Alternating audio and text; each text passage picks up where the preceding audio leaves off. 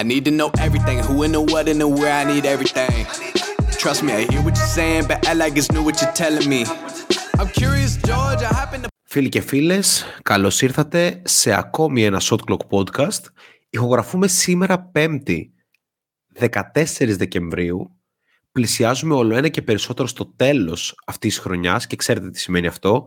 Αυτό σημαίνει ότι έρχονται ανασκοπήσεις, αυτό σημαίνει ότι έρχεται ενδεχομένως το καθιερωμένο μας special event, αλλά για να μην προτρέχουμε και όλα αυτά θα τα δούμε εν καιρό, ηχογραφούμε σήμερα ένα podcast το οποίο για πρώτη φορά στα φετινά NBA pod, ε, αν δεν κάνω λάθος, είναι δεύτερο συνεχόμενο και αυτό νομίζω ότι είναι πάρα πολύ σημαντικό και για να συζητήσουμε λίγο το legacy του LeBron μετά το NBA Cup, λίγο το legacy του Γιάρη μετά την 64 που έβαλε στην Ινδιάνα, αλλά και πολλά περισσότερα πράγματα σχετικά με την αγαπημένη μας λίγα, το NBA, έχουμε μαζί μας τον μοναδικό άνθρωπο που έχει βάλει περισσότερους πόντους από το Γιάννη το Κούμπο με τη φανέλα των Milwaukee Bucks. Έχουμε μαζί μας τον πρόδρομο BT. Καλησπέρα πρόδρομε. Απειλήθηκε το ρεκόρ σου χθες. Απειλήθηκε το ρεκόρ μου. Δηλαδή αυτά τα οποία γραφόταν ε, για franchise record ήταν όλα ψέμα, έτσι. Δεν μετράνε, δε, δε μετράνε τις μέρες που έπαιξες εσύ. Επειδή κάπως δεν, υπάρχει, okay. δεν υπάρχει συναγωνισμός. Λένε αυτά που έκανε αυτός δεν θα τα κάνει κανένας. Ναι, ναι Οπότε ναι, λένε... Να πούμε Πολύ ότι ο, ο πρόδρομος, ο παίκτης των Milwaukee Bucks είναι ο πέμπτος. Γιατί έχουμε το Γιάννη το κούμπο, έχουμε το Θανάση το κούμπο, διόρθωσέ μου όπου κάνω λάθος, ε. Ναι, ναι. Ε, έχουμε τον, τον Άλεξα το κούμπο, αλλά Σωστά. είναι στους Wisconsin Herd, έτσι.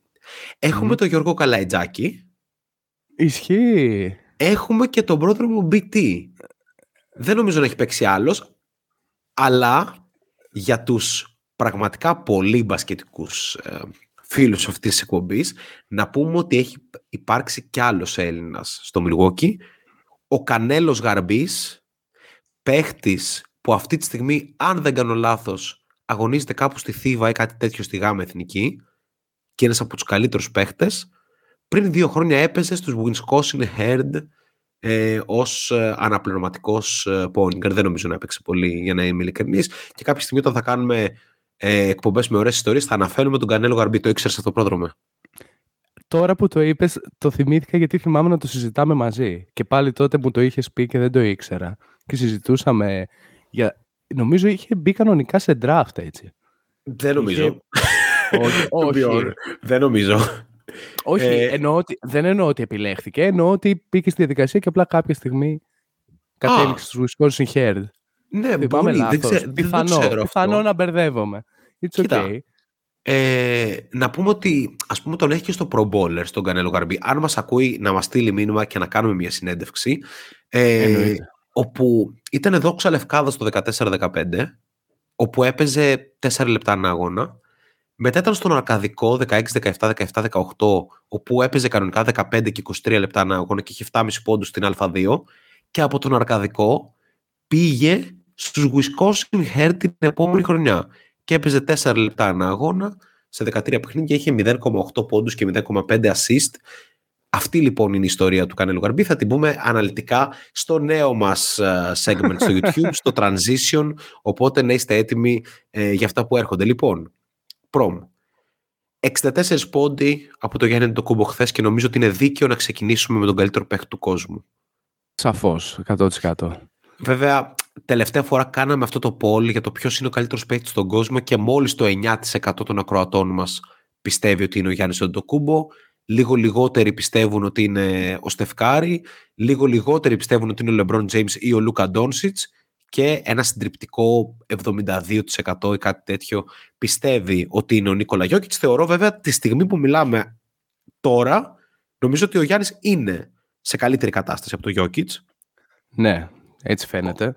Ε, αλλά, εν πάση περιπτώσει, νομίζω ότι η χθεσινή βραδιά που ήταν θέμα χρόνου κάποιος να βάλει μια εξιντάρα έτσι καλογυρισμένη στην Ινδιάνα με βάση τον μπάσκετ που παίζει και την άμυνα ε, που ναι. έχει στη ρακέτα της ο Γιάννης το έκανε χωρίς να σκοράρει κανένα τρίποντο. Το έκανε με μια πάρα πολύ dominant εμφάνιση που βασίστηκε σε πάρα πολλά pick στα οποία ο Γιάννης είναι χειριστής και είδαμε μετά από πολύ καιρό το Γιάννη να βάζει συνεχόμενες spin moves στο παιχνίδι του, ένα από τα αγαπημένα πράγματα του το κουμπό όταν ήταν ακόμη ε, πολύ μικρός, που βασικά ήταν τα πρώτα του highlight ε, η spin move και μετά κάρφωμα. Ήταν καταπληκτικός και νομίζω ότι δικαίως μπορούμε να μιλήσουμε για την μεγαλύτερη εμφάνιση τη φετινή σεζόν.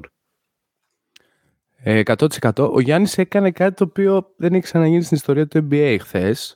Συγκεκριμένα, κανείς παίκτης στο NBA ποτέ δεν είχε βάλει 20 καλάθια και 20 βολές στο ίδιο παιχνίδι, ενώ ταυτόχρονα σούταρε τουλάχιστον 70%. Ε, αρκετά εντυπωσιακό, πέρα από το όλο κομμάτι του franchise record. Ε, εντάξει, η αλήθεια είναι ότι βλέποντας το παιχνίδι, ε, ήταν λίγο αστείο, από την έννοια ότι η Ιντιάνα δεν είχε κανένα τρόπο ε, να κάνει το οτιδήποτε. Προσπάθησε παροδικά ε, να χτίσει ακόμα και τείχος. Δεν πήγε καθόλου καλά αυτό. Περνούσε μέσα από δύο και τρεις ε, σε κάθε φάση και προφανώς κανείς δεν είχε ε, έτσι, αρκετό physicality και τη δύναμη για να σταθεί μπροστά του. Ε, σημαντικό ε, ναι. αυτό δεδομένου ότι σούταρε και 30 βολές, ας πούμε. Ναι, και εντάξει, νομίζω ότι είναι από τους παίχτε που εγώ αισθάνομαι ότι οι βολές που ρίχνει είναι αρκετά λίγες γενικά. Οπότε το 32 που όπως επισήμανε και στο, και στο Discord ο, ο Έριο είναι σαν να σούταρε βολές ολόκληρη ομάδα.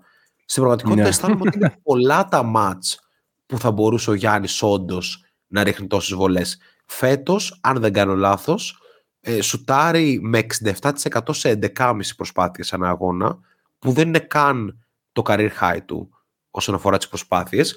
Πιστεύω ότι με βάση το πόσο επιθετικά παίζει ο Γιάννης προς τη ρακέτα και πόσο ξύλο τρώει, ότι θα μπορούσε πολύ εύκολα να, να είναι και στις 15-16 βόλες ανά αγώνα και να κάνει πράγματα που ίσως ε, δεν έχουμε ξαναδεί φέτος. Είναι η σεζόν καριέρας του Γιάννη Ντοκούμπο. Βάζει 32 ναι. πόντους μέσω όρο σε 35 λεπτά παιχνιδιού, σουτάρει πάνω από 60% field goal. Τα αναλύσαμε και στο προηγούμενο podcast αυτά, το πόσο dominant είναι επιθετικά. Αλλά δεν ήταν μόνο ο Γιάννης χθες, ήταν και ο Dame Lillard, ο οποίος δεν είχε μια πολύ καλή βραδιά, ε, αλλά μπήκε στην πεντάδα των κορυφαίων σουτέρ όλων των εποχών. Ήταν θέμα χρόνου να γίνει και είναι θέμα χρόνου ε, ναι. να ανέβει ακόμη πιο ψηλά. Και νομίζω ότι όσο περνάει ο καιρός, τόσο μπορούμε να μιλήσουμε με περισσότερη ασφάλεια για το ότι οι Bucks όντως είναι μια ομάδα η οποία αξίζει να έχουμε τα μάτια μας τραμμένα πάνω της. Στο 17-7 πλέον, ξεκάθαρη ε, δεύτερη στην Ανατολή. Ε, βελτιώνεται σταδιακά η άμυνά τους, αλλά κυρίως βελτιώνεται η επίθεσή τους.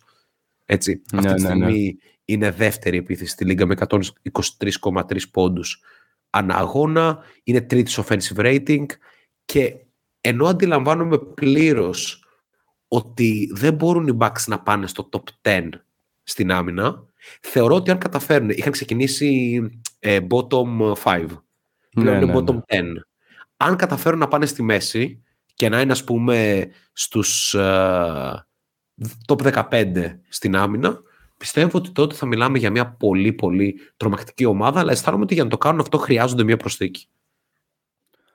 Οκ, ενδιαφέρον. Ε, η επίθεση είναι κάπως εντυπωσιακή σε σχέση με πέρσι, υπό την έννοια ότι έχει απλοποιηθεί πάρα πολύ από τη μία. Απ' την άλλη είναι πολύ περισσότερο αποδοτική, μιας και είναι και ο Dame Lillard εκεί πέρα και ακόμα, ξέρεις, η ομάδα φαίνεται και στο παρκέ καθώς κάποιος βλέπει ένα παιχνίδι ότι προσπαθεί ε, να βρει πατήματα, να βρει ρυθμό, να βρει ποιοι είναι οι ρόλοι ε, στην επίθεση ε, των παικτών του rotation.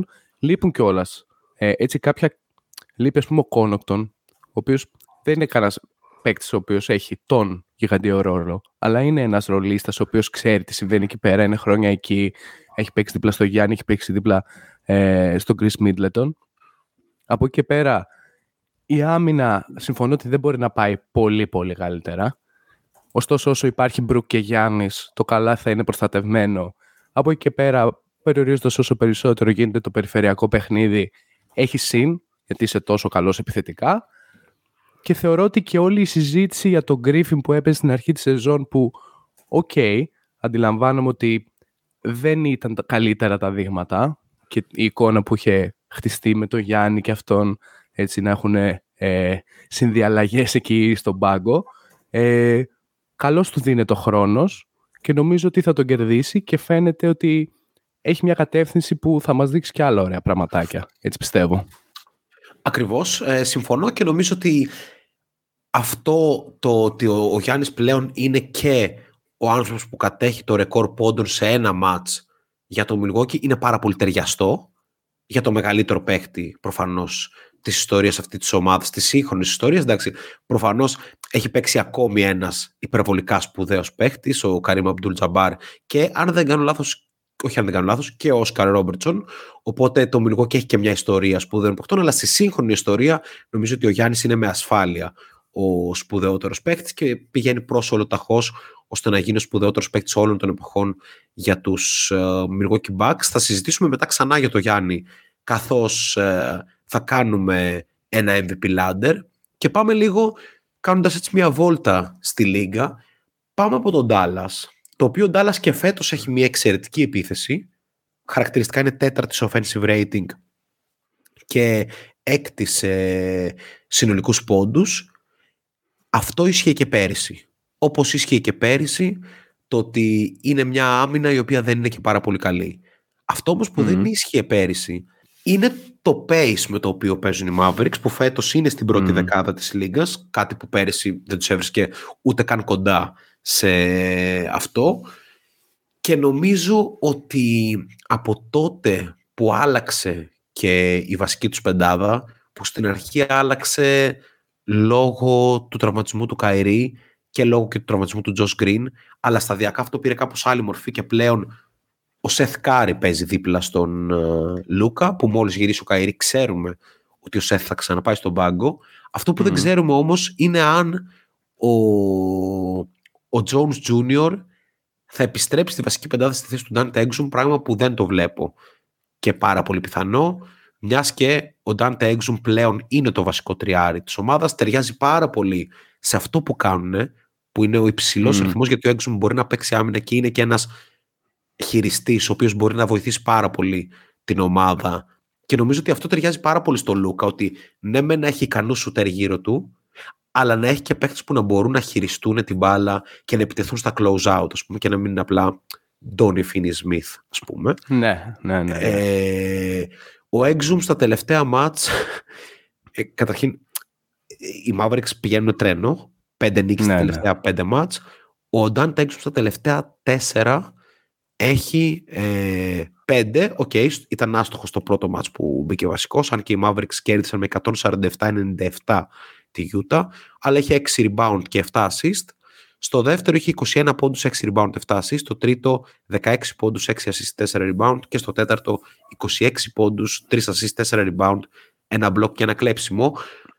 Με φανταστική τέταρτη περίοδο. Σε περιμέναμε πολλά χρόνια, ε, ναι. Exum, και πέρασες μέσα από πολλά και διάφορα κύματα, από τραυματισμούς, από σεζόν στη Γιούτα που μπορεί να μην έπαιζες σχεδόν καθόλου χαρακτηριστικά, ας πούμε, την τελευταία του σεζόν στη Γιούτα έπαιζε 13 λεπτά ανά αγώνα. Το προσπάθησες μετά στο Cleveland και δεν σου βγήκε και νομίζω ότι το να έρθει στην Ευρωλίγκα και να ξαναβρεις τον εαυτό σου στην πραγματικότητα και να δεις τι παίχτης είσαι σου έκανε πάρα πολύ καλό και έτσι πλέον ο Dante Exum ε, είναι ένας πάρα πολύ καλός παίχτης και ένας παίχτης που εγώ βλέπω να συνεχίσει τη βασική πεντάδα των, των Mavericks. Δεν βρίσκω λόγο να βγει. Δηλαδή, μπορώ να δω μια πεντάδα με Λούκα, Καϊρή, Exum, Williams και Lively. Ε, πολύ ωραίο, πολύ ωραίο. Γενικά, ο Exum φέρνει στοιχεία τα οποία δεν είναι ακριβώς ότι λείπουν, αλλά όλη αυτή η αθλητικότητα, το μάκρος, το ότι μπορεί να αμυνθεί στην περιφέρεια, ε, το ότι μπορεί να τρέξει το γήπεδο και ως χειριστής και μακριά από την μπάλα, νομίζω είναι πολύ σημαντικά για αυτό το οποίο προσπαθεί να κάνει τον Dallas. Να βάλω και μερικά ακόμα στοιχεία σχετικά. Όπως ε, είπες, ε, είναι ο ε, top 10 σε pace, 8η συγκεκριμένα και αυτό έχει αλλάξει λίγο ε, έτσι τα πράγματα. Η άμυνα δεν είναι πολύ καλή, αλλά στα τελευταία 10 είναι στο top 15, το οποίο ίσως είναι ένα δείγμα ότι κάπως δένει ε, και αυτό ε, σιγά σιγά, όχι ότι θα φτάσει σε top επίπεδα, αλλά ξέρεις, σε ανεκτά τουλάχιστον. Νομίζω ότι ε, αυτό το οποίο ξεκλειδώνει πάρα πολύ τον Dallas είναι το ότι ο Λούκα είναι σε καλή φυσική κατάσταση πραγματικά για πρώτη φορά ε, ναι, στην ναι, καριέρα του στο NBA. Δηλαδή και το ότι μπορεί να ανεβάσουν τόσο το ρυθμό, δεδομένου ότι αυτός είναι χειριστής περίπου στα μισά λεπτά που βρίσκεται στο παρκέ. Ας πούμε, έχει ένα εξωφρενικό usage, ε, ας πούμε. Αλλά ταυτόχρονα υπάρχουν και actions για όποιον έχει δει αρκετό Dallas, ε, που ο Λούκα παίρνει την μπάλα ως δεύτερος χειριστής. Έρχεται μακριά από αυτήν, ο Kid έχει κάποια play τα οποία μπερδεύουν ε, τις αντίπαλες άμυνες. Βλέπουμε πάρα πολλά ε, stagger screen, διπλά screen με ένα roller και έναν ε, στο pop που συχνά είναι ε, ο Hardaway Jr. Αρκετός pain pick and roll. Γενικά πράγματα τα οποία δουλεύουν όταν έχεις έναν τόσο καλό δημιουργό αλλά και finisher, ένα τόσο ψηλό guard που βλέπει όλο το γήπεδο ε, κλπ. Του πάει πάρα πολύ του Λούκα αυτό το στυλ παιχνιδιού και του πάει πάρα πολύ να είναι και ο παίχτης που παίρνει στο δεύτερο μισό του γηπέδου την μπάλα και αυτό θα είναι ακόμη πιο ωραίο όταν παίζει και ο Καϊρή σε αυτές τις συνθήκες. Δηλαδή, ο Έξουμ που μπορεί να κατεβάσει την μπάλα στο δεύτερο μισό μπορεί να δημιουργήσει έτσι μια πολύ δύσκολη συνθήκη για τις αντίπαλες άμυνες το να έχεις πολλαπλά screen να έρχονται μακριά από την μπάλα και για τον Λούκα και για τον Καϊρή γιατί ξέρεις, όταν έχεις δύο από τα μεγαλύτερα επιθετικά όπλα στην ιστορία του μπάσκετ την ίδια στιγμή στο παρκέ αντιλαμβανόμαστε ότι είναι πάρα πολύ δύσκολο να τους αντιμετωπίσεις. Ο Λούκα φέτος έχει το χαμηλότερο usage του μετά τη ρούκη σεζόν του. Με 35%, προφανώς πάρα πολύ ψηλό, αλλά χαμηλότερο από τα εξωφρενικά που έπαιζαν τα προηγούμενα χρόνια που ήταν στο 38% σταθερά. Και αυτό είναι κομβικό για μένα. Είναι κομβικό γιατί έχει χαμηλότερο usage, παίρνει την μπάλα σε καλύτερα spots, ας πούμε, για τον τρόπο που παίζει. Είναι συνολικά πιο αποτελεσματικός ακόμη, ρε παιδί μου, πώς να το πω, ότι αυτή τη στιγμή ο Λούκα φαίνεται πιο αποφασιστικός μέσα στον αγωνιστικό χώρο και ανεξάρτητα από το αν σου πάρει καλά ή όχι, φαίνεται ότι κάθε απόφασή του είναι πιο ζυγισμένη, να το πω έτσι. Βέβαια, αυτό επικυρώνεται και στατιστικά, αν θέλουμε να το δούμε καθαρά έτσι. Είναι το μεγαλύτερο true shooting ε, της καριέρας του με 62% το οποίο δείχνει και μια σταδιακή βελτίωση στο shot selection, στον τρόπο που αντιμετωπίζει τις άμυνες ε, κλπ. Τον Dallas δεν ξέρω αν είναι έκπληξη το ότι είναι τόσο ψηλά, γιατί το roster είναι εκεί ούτως ή άλλως, αλλά σίγουρα είναι μια ομάδα η οποία είναι στα ραντάρ μας για την πρώτη τετράδα της Δύσης αυτή τη στιγμή. Εγώ τους πίστευα πιο πολύ, να σου πω την αλήθεια, στις θέσεις 6 με 10. Αλλά ναι, αυτό που βλέπω αυτή τη στιγμή με πείθει ότι δεν έχω λόγο να βρω ας πούμε ούτε τους ε, Warriors, ούτε τους Suns. Ξεκινάω από τις ομάδες που είναι χαμηλά προφανώς. Ούτε mm. τους Pelicans, ούτε τους Rockets, ούτε τους Kings, ούτε τους Lakers πιο πάνω από τους Mavericks αυτή τη στιγμή. Δεν έχω λόγο να, να το δω αυτό. Έχω μερικούς λόγους να δω τους Clippers, αλλά okay. μέχρι να γίνει πραγματικότητα αυτό που βλέπουμε αυτή τη στιγμή σαν μια συνέχεια, ξέρεις, πρέπει να, να ναι, τους ναι, ναι. πρώτα. Βέβαια και οι Clippers αυτή τη στιγμή είναι, είναι πάρα μα πάρα πολύ καλοί. Ε, θα συνεχίσουμε την καταιγίδα content ή θες να πούμε κάτι ακόμα για, το, για τους Mavericks; Ε, να βάλω ένα στοιχείο για τον Dallas. Νομίζω πέρα από φυσική κατάσταση, Λούκα και λοιπά, διαφορετική προσέγγιση, τον Grant Williams που παίζει έτσι ένα ρόλο λίγο enforcer, ενός τύπου που αμήνεται και σουτάρει και τα κάνει λίγο όλα στο παρκέ. Πρέπει λίγο να βγάλουμε το καπέλο στο rookie, στον Derek Lively, Προφανώς. 1,3 πόντους ε, ανά pick and roll στο οποίο καταλήγει μπάλα σε αυτόν. Top 10 για όσους ε, ψηλούς rollers παίρνουν τουλάχιστον ε, μια μισή κατοχή ανά αγώνα σε αυτή τη θέση. Ναι, ε, και μέσα σε όλα αυτά αξίζει και μια αναφορά στον uh, Tim Hardaway Jr. ο οποίος σουτάρει 9 τρίποντα ανά αγώνα σε 28 λεπτά παιχνιδιού 39% το ποσοστό του. Ιδανική συνθήκη να έρχεσαι από τον πάγκο και να είσαι τόσο αποτελεσματικός σε τόσο μεγάλο volume, νομίζω ότι κακώς δεν συζητιέται για το Six Man of the Year, αλλά ούτως ή άλλως πλησιάζει ο καιρός που θα κάνουμε τα βραβεία του δεύτερου τετάρτου της σεζόν και εκεί θα δούμε αναλυτικά τους παίχτες που έχουν να δώσουν. Έτσι και πλέον η σεζόν αρχίζει να παίρνει ρε παιδί μου κάπως τα χαρακτηριστικά της και βλέπουμε τι είναι πραγματικό και τι όχι και μιας και βλέπουμε τι είναι πραγματικό συνεχίζουμε τη βόλτα μας στη Λίγκα και νομίζω ότι είναι μια από τις τελευταίες φορές που θα ασχοληθούμε με τους Warriors γιατί αν συνεχίσουν έτσι προφανώς δεν θα έχει και νόημα να ασχολούμαστε με μια ομάδα που είναι μονίμως κάτω από το 50%. Είχαμε πιστέψει, εγώ τουλάχιστον είχα πιστέψει ότι θα είναι στην πρώτη τετράδα. Πλέον δεν το βλέπω ιδιαίτερα πιθανό. Το project Chris Paul δεν με έχει πείσει, αλλά κυρίαρχα δεν με έχει πείσει ο τρόπος με τον οποίο παίζουν συνολικά οι Warriors, ο τρόπος με τον οποίο παίζει η βασική τους πεντάδα, μια βασική πεντάδα η οποία δεν ξέρουμε καν αν θα την ξαναδούμε φέτος να παίζουν όλοι μαζί, είτε για το ότι κάποιοι θα μεταφερθούν στον πάγκο, είτε γιατί ο Draymond Green αποβλήθηκε από τη Λίγκα μέχρι νεοτέρας. Ε, νομίζω έχει ανεχθεί πάρα πολλά το NBA σχετικά με τον Draymond. Ήταν καιρός να μπουν τα πράγματα στη θέση τους. Αυτό που έκανε απέναντι στον Έρκιτς και μετά το έπαιξε και ανήξερος ήταν παντελώς απαράδεκτο και οι Warriors καλούνται πλέον να παίξουν χωρίς έναν θρύλο τους ο οποίος έκανε και πάρα πολύ καλή σεζόν όσο έπαιζε φέτος. Ήταν πραγματικά πολύ καλός και σούταρε και κάτι εξωφρενικό. Σούταρε 43% στο τρίποντο, ναι, εξωφρενικό για τα στάνταρ του Draymond.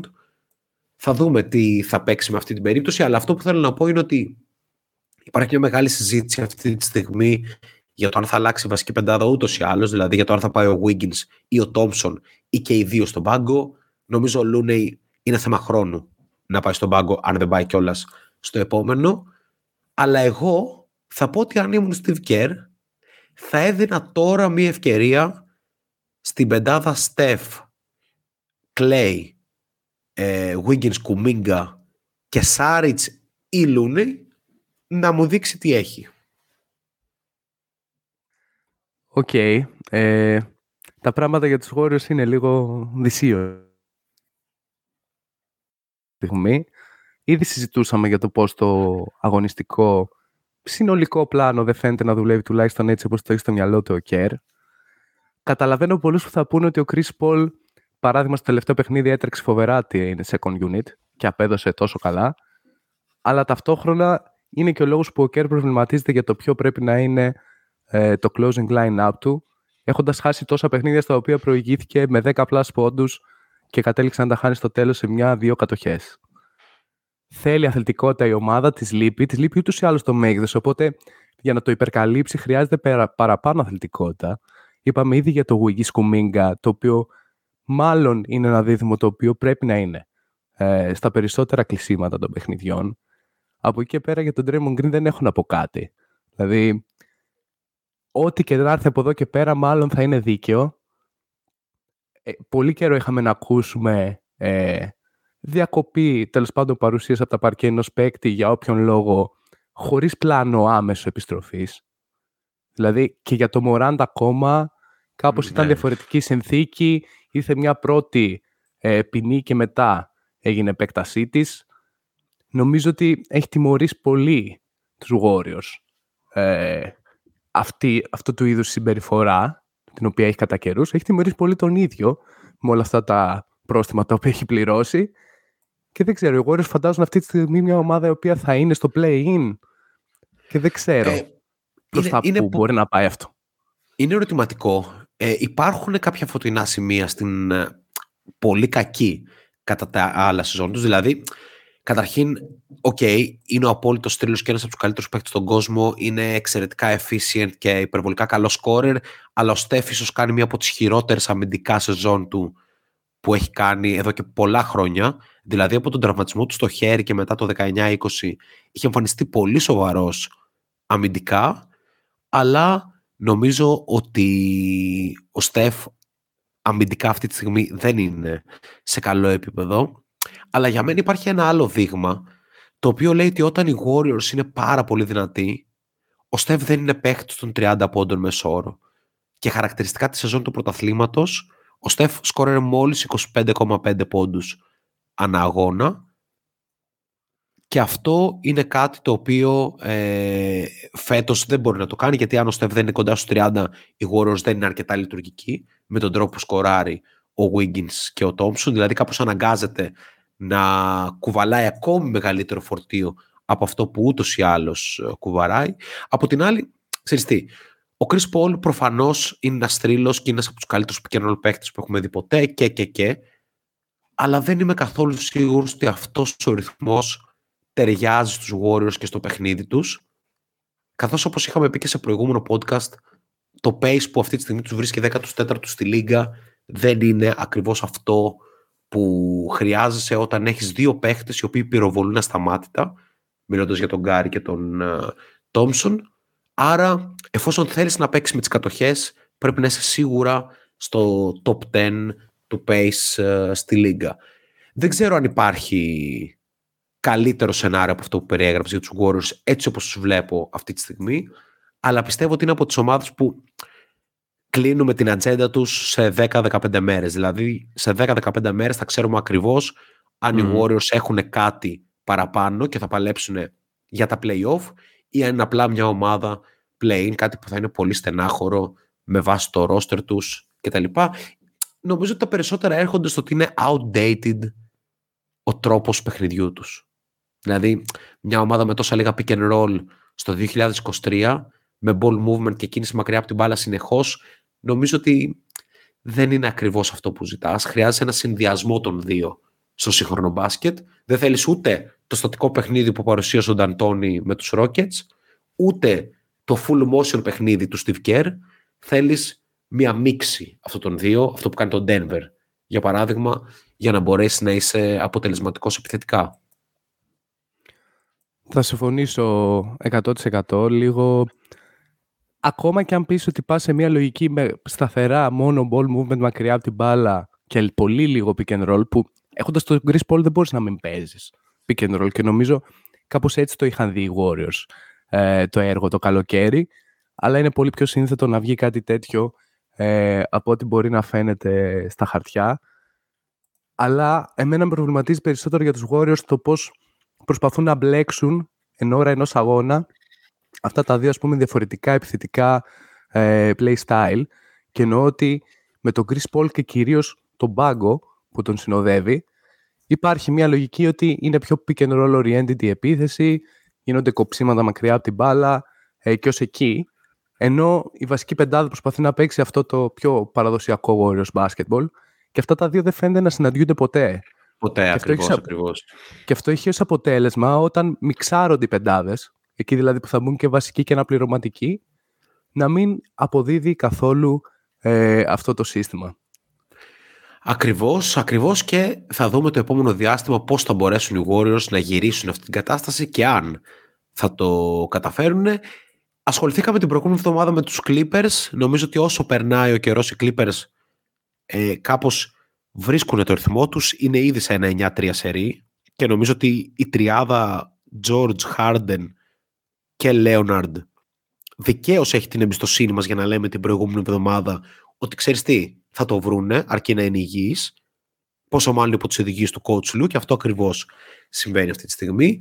Πάμε όμως λίγο να παίξουμε ένα true or false. Ένα ωραίο true or false, το οποίο θα βάλουμε πολλά και διαφορετικά στοιχεία από τη Λίγκα. Θα πιάσουμε σήμερα και ομάδες που δεν έχουμε ασχοληθεί καθόλου. Δικαίως, αλλά δεν έχουμε ασχοληθεί καθόλου. Ε, Λοιπόν, και ξεκινάμε από τη χθεσινή μάχη του Άντωνι Ντέιβις με τον Βίκτορ Γουαμπενιαμά, όπου ο Ντέιβις τελείωσε με 37 πόντους, 10 rebound και 4 κλεψίματα, ενώ ο Γουέμπι τελείωσε με 30 πόντους, 13 rebound και 6 block. Οι Lakers κέρδισαν με 122-119 και το True or False λέει ότι ο Άντωνι Ντέιβις και ο Βίκτορ Γουαμπενιαμά είναι κομμένοι από το ίδιο ύφασμα. True or false. Περίεργο είναι αυτό. Ενώ τι σημαίνει κομμένη από το ίδιο ύφασμα; Δεν υπάρχει. Νομίζω είναι έκφραση αυτό, ρε φίλε. Δεν είναι. Όχι. Όχι, ναι, ναι. είναι, ε, ε, είναι, Sorry, κάπου το άκουσα. Όχι, 100% είναι έκφραση. Απλά αυτό το οποίο θέλω να πω είναι ότι για τον Davis, ας πούμε, έχουν ακουστεί πάρα πολλά. Ότι... Ε, τι, okay, τι σημαίνει. Ναι. ναι. Το, το είναι κομμένη από το ίδιο ύφασμα σημαίνει ότι το 2012 υπήρξε ο Άντωνι Ντέιβις σαν ένα είδος unicorn, ας πούμε, που μπορεί να βαλει την μπάλα κάτω και μπορεί να παίξει και με post moves και μπορεί να καρφώσει δυνατά σαν lob catcher, μπορεί να παίξει αλλαγές, μπορεί να προστατεύσει τη ρακέτα.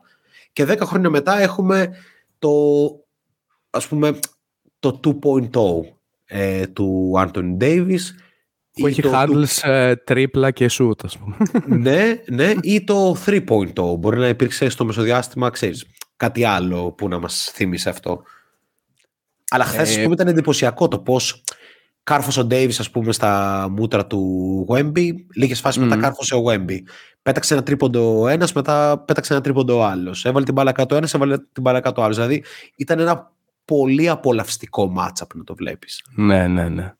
Ε, υπό αυτή την έννοια ε, θα πω πως ναι, ε, με έναν τρόπο είναι φτιαγμένη ε, από το ίδιο ύφασμα. Απλά υπάρχουν πολύ σαφείς διαφορές, ρε παιδί μου. Δηλαδή ο Ντέιβις επιθετικά τουλάχιστον δεν έχει πιάσει ξέρεις, με, με μια σταθερότητα ε, από το bubble ας πούμε και μετά ξανά το ίδιο ε, ταβάνι το οποίο είχε επιθετικά. Τώρα έχει ένα καλό, πολύ καλό stretch παιχνιδιών. Στα τρία τελευταία έχει 40 Στα τρία τελευταία. Ναι ναι. Ναι, ναι, ναι, ναι, ναι. Τα τρία τελευταία είναι MVP.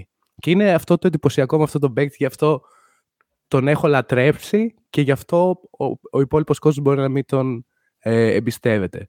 Δηλαδή αυτό το οποίο ένα βράδυ μπορεί να είναι MVP της Λίκας και το άλλο να είναι ένας καλός τρίτος μιας ομάδας, ενώ από άποψη αριθμών και απόδοσης, ε, είναι λίγο, ξέρεις, σου κόβει τα φτερά άμα θες να το στηρίξεις. Δεν το Ωρια, ωριακά ενοχλητικό θα το ναι, χαρακτήριζε ναι, ναι. κανείς. Πάντως, οι Lakers είναι σε μια διαδικασία που προσπαθούν να βρούνε ποια θα είναι η ταυτότητά τους φέτος. Είναι μια ομάδα όμως που κατέκτησε το πρώτο ε, in-season tournament ναι. και κάπως μπλέκουμε το in-season tournament με το true or false και λέω ότι ο πρώτος τίτλος για το in-season tournament που κατέληξε στα χέρια του LeBron James είναι ένας τίτλος που τον εδρεώνει σαν τον καλύτερο παίχτη της σύγχρονης εποχής. Έτσι. Το είπα ωραία. Ναι. Για να μην ωραία. ωραία. Εντάξει, νομίζω ότι αυτό είναι ένα εύκολο true και είναι απλά μια ε, ναι, για να συζητήσουμε για το μεγαλείο του Λεμπρόν όπου βγήκε και ο MVP του mm. In-Season Tournament. Να το βαφτίσουμε αυτό το βραβείο έτσι, να το βαφτίσει η Λίγκα. Νομίζω το εισηγήθηκε και ο Ρίτζ Μίλλερ. LeBron James Trophy.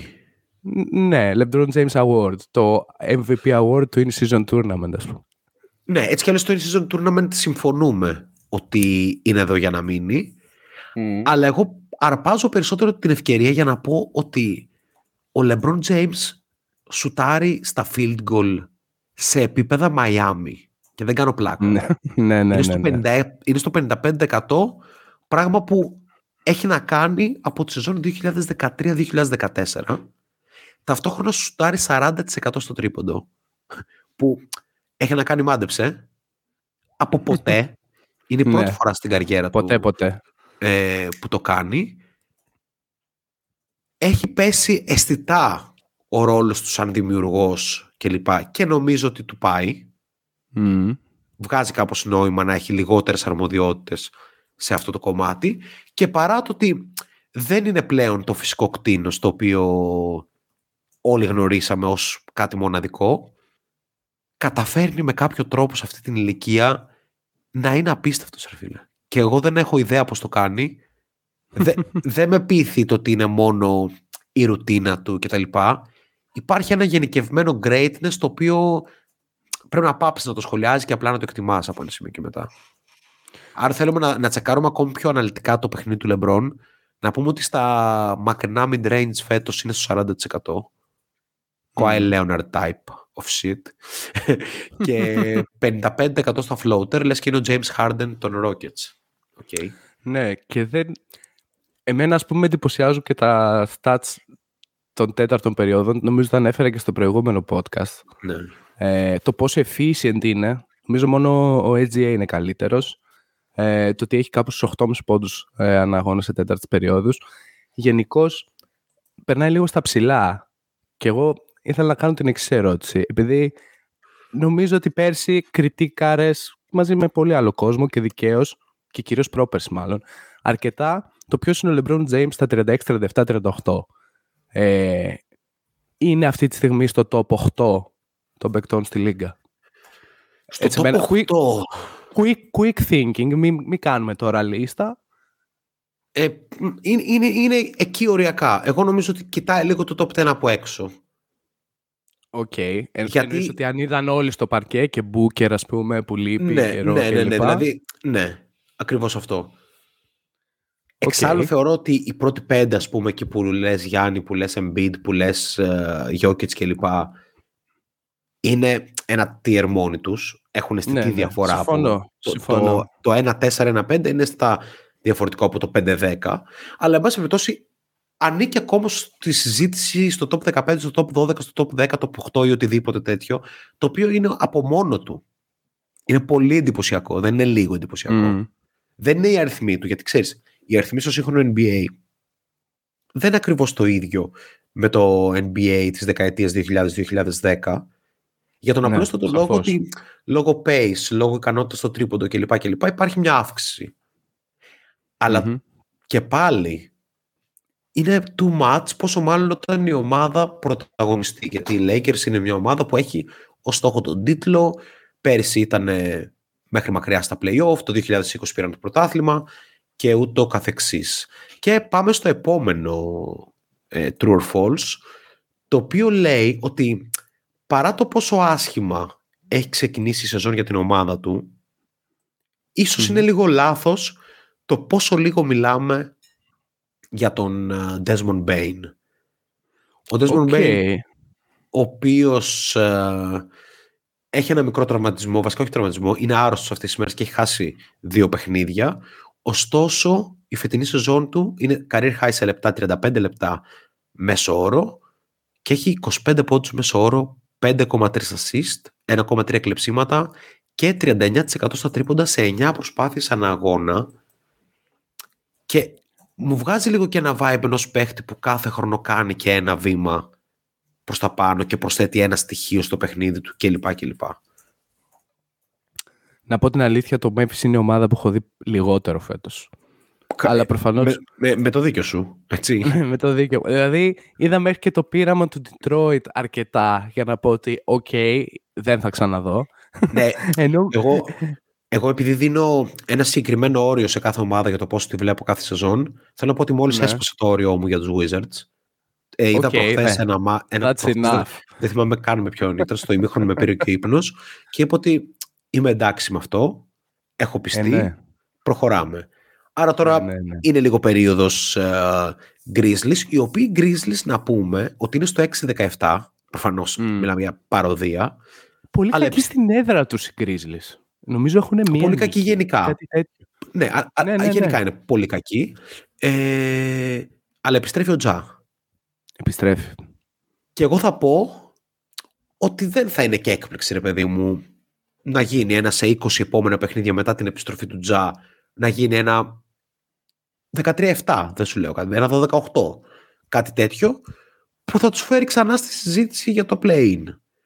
Και μετά να επαναξιολογήσουμε λίγο, γιατί ο Τζα είναι παίχτη επίπεδου MVP, έτσι. Είναι top 10 παίχτη στη Λίγκα. Ναι. Το ότι Ναι. είναι top 10 ηλίθιος άνθρωπος στον πλανήτη δεν του παίρνει το ότι είναι ένας από τους καλύτερους παίκτες στον κόσμο. Ε, ναι, θα συμφωνήσω. Γενικά, νομίζω ότι δεν είδα Memphis γιατί περίμενα να δω όλο το καινούριο, ξέρεις, χτίσιμο της ομάδας από τη στιγμή που ήρθε ο Smart και λοιπά. Βέβαια, είναι μια ομάδα ήδη χτυπημένη από τραυματισμούς από την αρχή της σεζόν. Δηλαδή ξεκίνησε με τον Adams, ο Adams χάνει τη σεζόν, μετά έρχεται ο Tillman, ο Tillman φεύγει, έρχεται ο Biombo. Γενικά δεν υπάρχει κάποια σταθερότητα. Τώρα επιστρέφει ο Τζά και κάπως θα δούμε τι μπορεί να είναι αυτή η ομάδα. Εγώ έχω πολλά ερωτηματικά. Πιστεύω ότι μπορεί να είναι μια ομάδα του 50% φέτος, στο τέλος της σεζόν. Δεν είναι τόσο μακριά, δηλαδή, οκ, ήταν μια κακή εκείνη της σεζόν, αλλά ακριβώς ήταν η εκκίνηση. Το να είσαι πέντε παιχνίδια κάτω δεν σημαίνει ότι δεν προλαβαίνεις ε, να είσαι εκεί κοντά. Από εκεί και πέρα, νομίζω ότι θα δούμε ένα καλό run από το Memphis, το οποίο έχει μια δυνατή έδρα, μια καλή έδρα. Υπάρχει hype, η ομάδα είχε κάποιες αρχές. Από την αρχή και ο Jenkins είχε κάνει καλή δουλειά. Μην τα ισοπεδώνουμε όλα. Και θεωρώ ότι ο Bane έχει ένα σκαλί πάνω. Απλά ξέρεις, αυτό το σκαλί είναι σκαλί του νούμερο 2. Και αυτό από μόνο του είναι ούτως ή άλλως τεράστια επιτυχία. Σκεφτείς κανείς ότι ο Bane νομίζω δεν είχε καν high school interest όταν ήταν σε εκείνη την ηλικία. Ήταν πολύ Ναι, στα ναι, ναι. αζήτητα. Πολύ Ναι, στα ναι, ναι. αζήτητα. Ισχύει. Ισχύει και με τέτοια σωματοδομή, μάλλον είναι και λογικό. λοιπόν, Ναι, οκ, ναι. Ωραία, νομίζω ότι αφιερώσαμε το χρόνο που αξίζει στους ε, Memphis Grizzlies. Ο Stephen A. Smith για κάποιο λόγο έπεσε στο... Ε, πώς το λένε, στο, στον αλγόριθμό μου, πούμε, στο YouTube και έπιασα προχθές να βρεις τον Ben Simmons επειδή είναι τραυματίας. Εντάξει, Οπότε, American TV, ρε φίλε. Ναι, ναι, ναι, έτσι. Οπότε, εγώ που φέτος ξεκίνησα να βλέπω Nets φανατικά λόγω Ben και το έκοψα αμέσως μόλις ε, ο Μπεν Σίμονς τραυματίστηκε και πραγματικά δεν έχουμε ιδέα πότε θα γυρίσει και δεν υπάρχουν νέα ούτε για αυτόν ούτε για τον Μαρκέλ Φούλ. Οπότε έρχονται σκοτεινές εποχές και πάλι, έτσι, νομίζω, έτσι. αγαπημένο μου φίλε. ε, θεωρώ ότι η Nets είναι μια ομάδα η οποία θα καταφέρει στο τέλος της σεζόν να έχει θετικό πρόσημο η των Νικών αυτή τη στιγμή είναι στο 13-10 και παρά τις απουσίες... Ναι, και ναι. παρά τις απουσίες της, δηλαδή έχει χάσει πολλούς παίκτες για πολύ καιρό, δηλαδή δεν είναι μόνο ο Σίμονς. Έχασε και τον Γκάμ Τόμας για κάποιο διάστημα, ε, έχασε και τον, και τον Νίκ Λάξτον για λίγο διάστημα, οπότε νομίζω ότι γίνεται μια καλή δουλειά από το Βόν εκεί πέρα και πρέπει να την εκτιμήσουμε. Ναι, ναι, ναι. Ε, θα συμφωνήσω γενικά δεδομένου ότι κάποιες ομάδες και, sorry, μάλλον... Και, και sorry, sorry. Ναι. Επίσης μου άρεσε πάρα πολύ η προσαρμογή ότι στα έξι πρώτα παιχνίδια με τον Ben Simmons στο παρκέ ήταν top 5 σε pace αυτή η ομάδα, όπως ήταν λογικό να είναι. Χωρίς το Simmons έχουν κατρακυλήσει και πλέον βρίσκονται στην 22η θέση σε pace, γιατί ένα βασικό πράγμα που πρέπει να κάνει κάθε προπονητής είναι το know your personnel και όχι τη φλωσούρ της αυτό ξέρω να κάνω, αυτό παίξτε εσείς. Ναι, θα συμφωνήσω. Εντάξει, οι Nets είναι σίγουρα μια ομάδα που θα είναι τουλάχιστον ε, στο play-in. Είναι πολύ στο ανταγωνισμός εκεί στις θέσεις ε, 5 με 11, 12 στην Ανατολή θα γίνει σφαγή μέχρι τέλους. Ε, τώρα, αυτό το οποίο βλέπω στο παρκέ εμένα μου αρέσει. Θεωρώ ότι έπεσε ο ρυθμός, μείωσε πολύ τα λάθη, έκανε την επίθεση λίγο πιο αποδοτική, την άμυνα λίγο καλύτερη αυτομάτως γιατί δεν εκτίθεται τα λάθη της επίθεσης. Και ούτως ή άλλως ήταν μια ομάδα, όπως είχαμε πει και στο preview της σεζόν, με πολλές δυνατότητες στην άμυνα, αρκετά switchable, έχει rim protector, της λείπει ένας πολύ καλός άσος, έχει το Special D που κάνει ok σεζόν, αλλά της λείπει ένας πολύ καλός άσος. Έτσι δεν είναι ο Σίμονς αυτό. Εγώ πιστεύω είναι ο Σίμονς αυτό. ναι, είναι ο Σίμονς αυτό. Αλλά εγώ το πιστεύω ότι είναι. Αρκεί να παίζει. Όχι, όχι, εγώ το πιστεύω ότι είναι, απλά δεν παίζει. ναι, ναι, ναι. ναι, Κατάλαβα. Ναι. οπότε αυτό είναι πρόβλημα. Αλλά έχει κάνει και έτσι μεγάλες νίκες, αξιοσημείωτες. Δηλαδή το ότι κέρδισε τους Magic με 25 πόντους διαφορά, μια πάρα πάρα πολύ καλή ομάδα, ε, όπως έχουμε πει. Ε, πήρε παιχνίδια δύσκολα με ανταγωνιστές της για αυτές τις θέσεις, όπως με τους Hawks. Κέρδισε τους Suns χθες που είχαν ε, πρώτη φορά και τους τρεις μαζί, αν δεν κάνω λάθος πρώτη, πρώτη ή δεύτερη, ε, όπως και να έχει φαίνεται ότι είναι μια ομάδα του προπονητή της και ο προπονητής έχει πλάνο και καταλαβαίνει ακριβώς αυτό που λες, ότι ξέρει τι κάνει ο καθένας.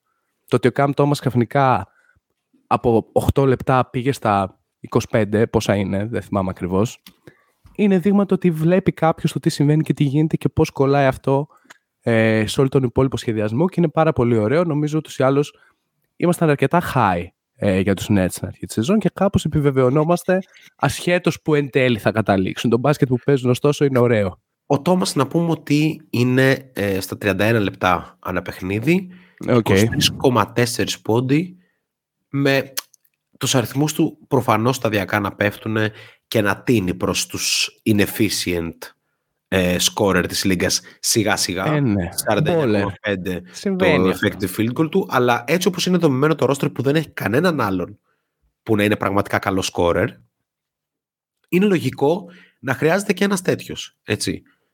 Ε, ο Michael Bridges φαίνεται ότι παρότι είναι ένας πολύ ποιοτικός παίκτης, πολύ δύσκολα θα είναι ο super scorer, ας πούμε, που έδειξε ότι μπορεί να γίνει λίγο στο τέλος της ε, προηγούμενης σεζόν το 23 πόντι μέσο όρο που έχει αυτή τη στιγμή νομίζω ότι είναι πολύ καλά και είναι και ένα ταβάνι γιατί παίρνει και 17 προσπάθειες με 8,5 εύστοχα αναγώνα. Νομίζω ότι αυτός είναι ένας πολύ καλός ρόλος για Bridges, δεν χρειάζεται παραπάνω και ε, αυτό αποδίδει και για την ομάδα του. Ωραία, συνεχίζουμε με το True or False μας και πηγαίνουμε στους Atlanta Hawks όπου πολύ πρόσφατα ο Bogdan Bogdanovic έκανε το καλύτερο παιχνίδι της καριέρας του με τη φανέλα των Hawks αλλά και συνολικά στο NBA σκόραρε 40 πόντους απέναντι στο Denver έχοντας 10 στα 17 τρίποντα Κοιτώντας τη σεζόν του Μπογκδάνοβιτς όπως και όλη του την καριέρα στο NBA, νομίζω ότι φέτος είναι με διαφορά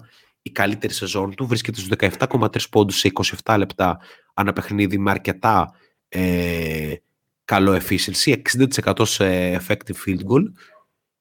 Και λέω, λέω, μήπως είναι η ώρα να γίνει full-time starter και να, να, να ανακατευτεί λίγο η τράπουλα στους Hawks που ούτως ή άλλως δεν φαίνεται να είναι μια σεζόν η οποία θα τους βρει πολύ ψηλά. Αυτή τη στιγμή είναι στο 9-14 ναι. και 11η.